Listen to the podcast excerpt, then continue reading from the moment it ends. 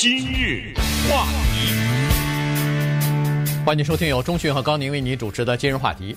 好莱坞啊，它从八月份开始，今年开始，旧的好莱坞传统的做法逐渐的要被抛弃了，新的好莱坞逐渐的要形成自己的风格啊。所以今天我们就来讲讲这个旧的死去，新的到来。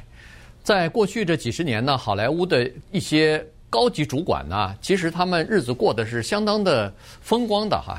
即使有的时候，我们有的时候听到说，哎呀，有些大公司的什么 CEO 啊、President 的总裁，呃，被开掉了什么的，我们觉得挺可惜。但是你别可惜，因为这些人他们离开一个地方，马上可以跳槽到另外一个地方去。在他宣布他要离职或者是被解雇的消息之前，其实已经给了他相当多的时间再进行准备，呃，联系新的工作，联系新的东家，然后每个人这些高管进去的时候都签了约啊，都有一笔丰厚的离职金，他可以比如说两三年的薪水都包括在这个离职金里头，一走都是几千万、几千万的，上亿的这么拿，所以呢。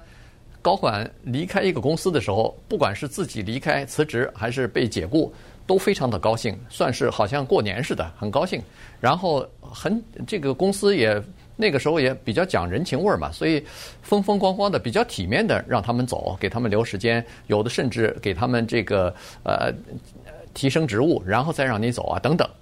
但是呢，今年八月七号的时候，也就是上一个星两个星期吧，两个星期之前，华纳媒体公司。裁员突然宣布裁员好几百人，整个部门整个部门的裁掉，包括这些部门的总裁和这个董事会主席全部裁掉了，而且是不是传统的做法？不是提前一两个月告诉你让你慢慢走，而是今天告诉你马上就走。今天，其中有一个人只给了一个小时。对，那哪有今天？所以你刚才说好莱坞的往旧的老旧的模式逐渐结束，没有，是骤然。截止了，呃，在八月，当然这个逐渐的过程是在之前，呃，但是八月七号这一天宣布了旧的好莱坞的死亡。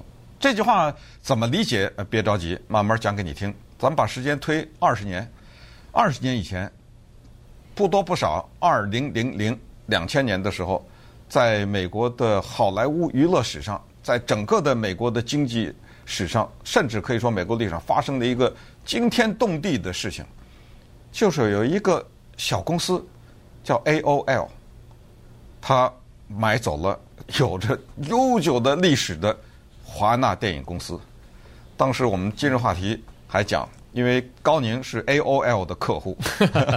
对，现在我们的听众，我问你，这 AOL 这三个字代表哪三个英文字？你说出来才怪呢，你知道吗？早都被人忘却了。但是咱老高还死死的抱着他那个 AOL，这个。AOL 叫做 America Online，美国在线。这家公司当时在两千年的时候干嘛呀？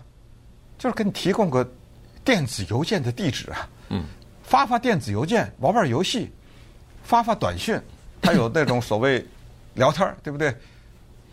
他花了多少钱买华纳呀？一千六百五十，不是万哦，亿。一千六百五十亿美元，把华纳时代华纳给买去了。这个多么可怕的一个事情！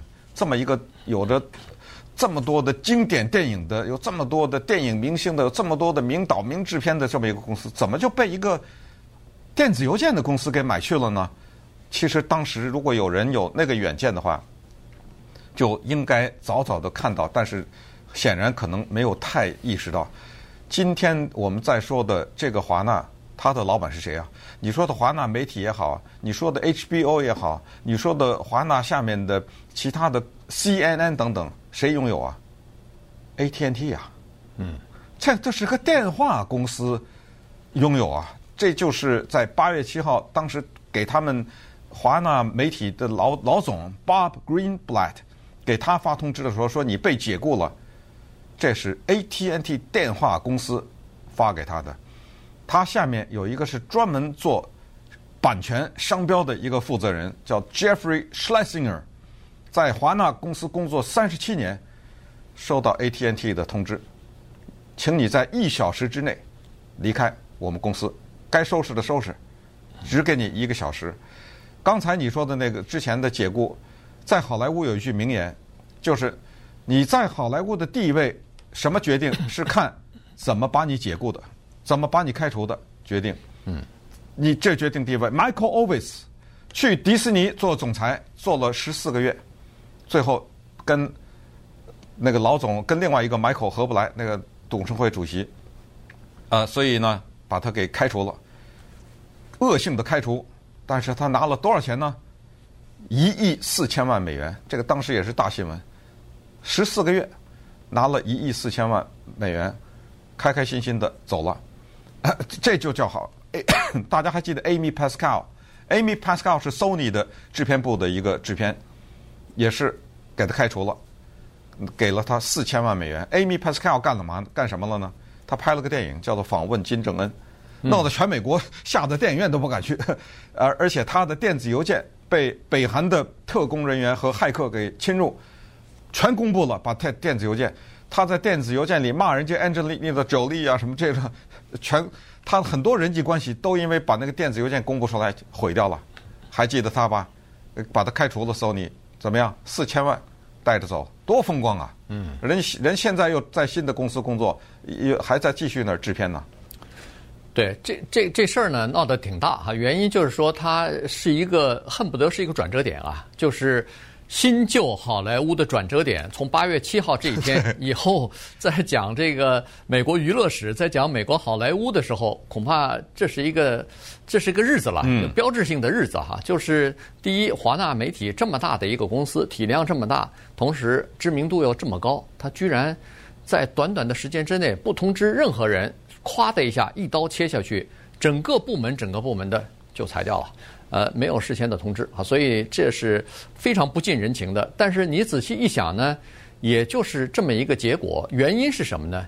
原因是和现在好莱坞竞争的那些人呐，他们不是业内的人，他们不是娱乐圈的人，他们是坐在电脑背后的那些人，是流媒体的这些平台在和好莱坞竞争的。所以呢，他们经营一个呃平台也好，竞争一个公司和一个公司竞争也好，他们看的都是一连串的数据，他们考考虑的是算法、大数据的分析，然后提高如何提高效率，如何吸引眼球，如何把这个呃就是订阅的观众给他弄给他提高上来，粘合度要增加，让他们用贴在我们的这个媒体上面。你想分析数据的？做这个算法的，他们在背后为了提高效率，这是非常冷冰冰的，没有人情味儿的。对，他说走就让你走，这是这个这个竞争已经到了白热化，非常残酷的。让数字说话嘛，其实这些人就是写电脑程式的人。对，呃，这些人就是分析市场的这些人。你说他会写个剧本什么的吗？他懂得艺术吗？呃，绝对不懂。但是你懂艺术，你会拍电影，你得听我的。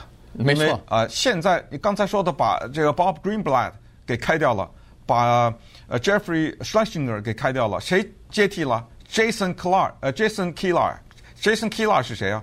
写电脑程序的一个亚马逊的人，Amazon 的人。过去他在那个 Amazon 这个地方，就 Amazon 是卖东西的，对不对？呃，他做他是那个软体部的一个负责人。对，呃，他现在去华纳电影公司。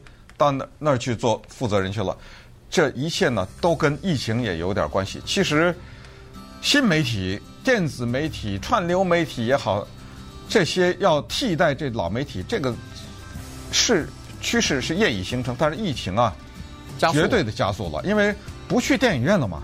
对。然后越来越小，那个手机看电影的那个屏幕越来越小，而且呢，它有了大数据以后，那艺术家特别倒霉，因为。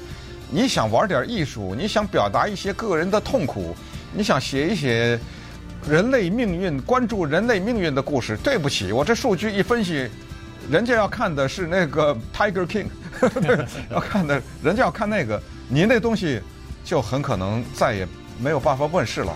你自己筹筹点钱，拍了以后找个什么小平台，你自己八个人去看，自己过瘾去吧。好，那么稍等会儿，我们就看一看这种新的体制。那接下来对整个的娱乐界的影响。今日话题。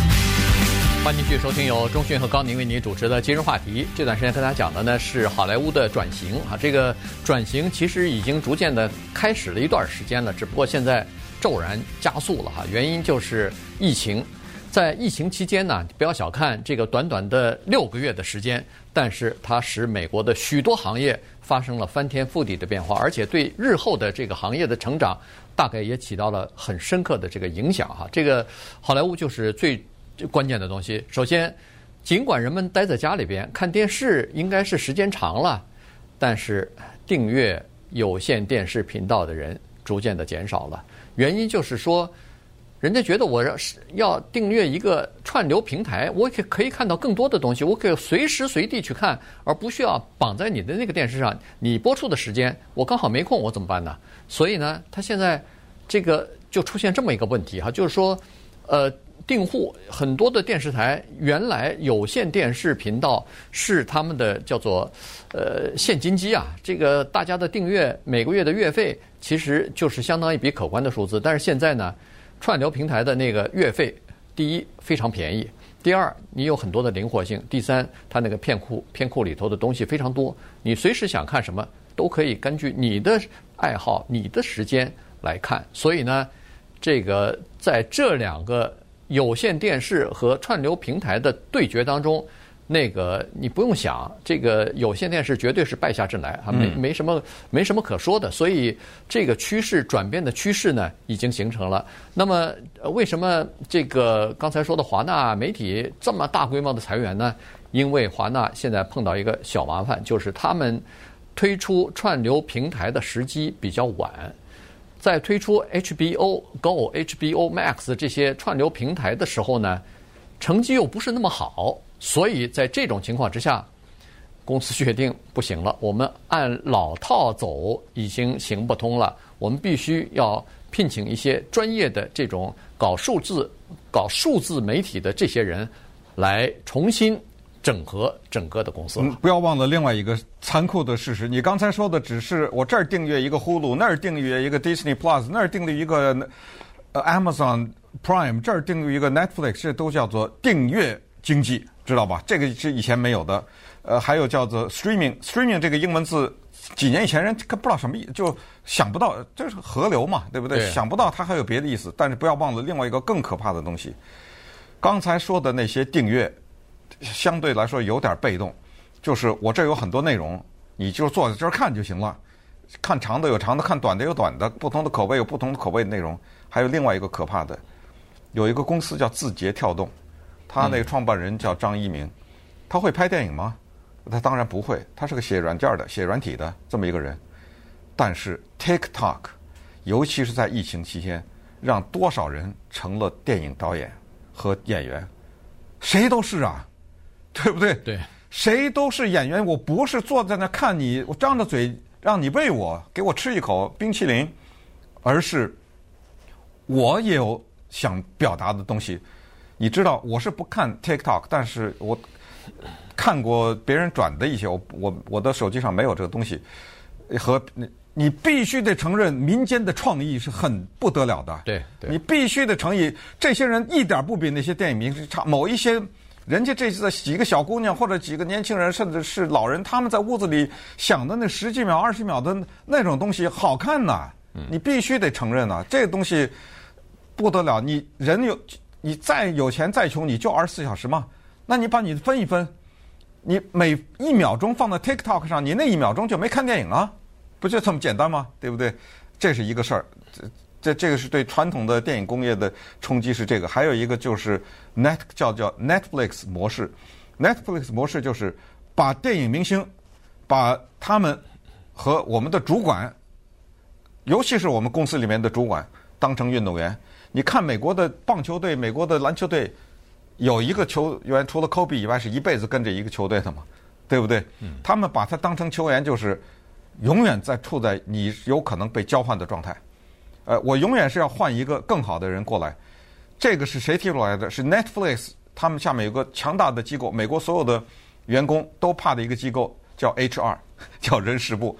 他的人事部负责人向 Netflix 提出来的战略，这个人跟 Netflix 讲，他说以后我们雇人就这样，采取运动员的方式，随时替换。你再优秀，我有一个都有一个更优秀的人。如果能挖到那个更优秀的人，我立刻就把你换掉。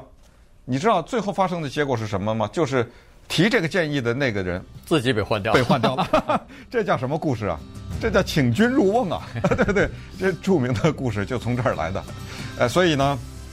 今天只是告诉大家，在八月七号这一天呢，是历史性的，就叫做华纳大裁员啊。这和美国的政治上一九七三年十月二号的星期六大屠杀一样，尼克松呃尼克松总统的那个呃司法部长辞职的那个事件是一样的啊。就是说呢，时代变了，疫情之后看看怎么样吧啊。疫情之后，整个的娱乐界，包括电影电视，将会以一种什么形式出现？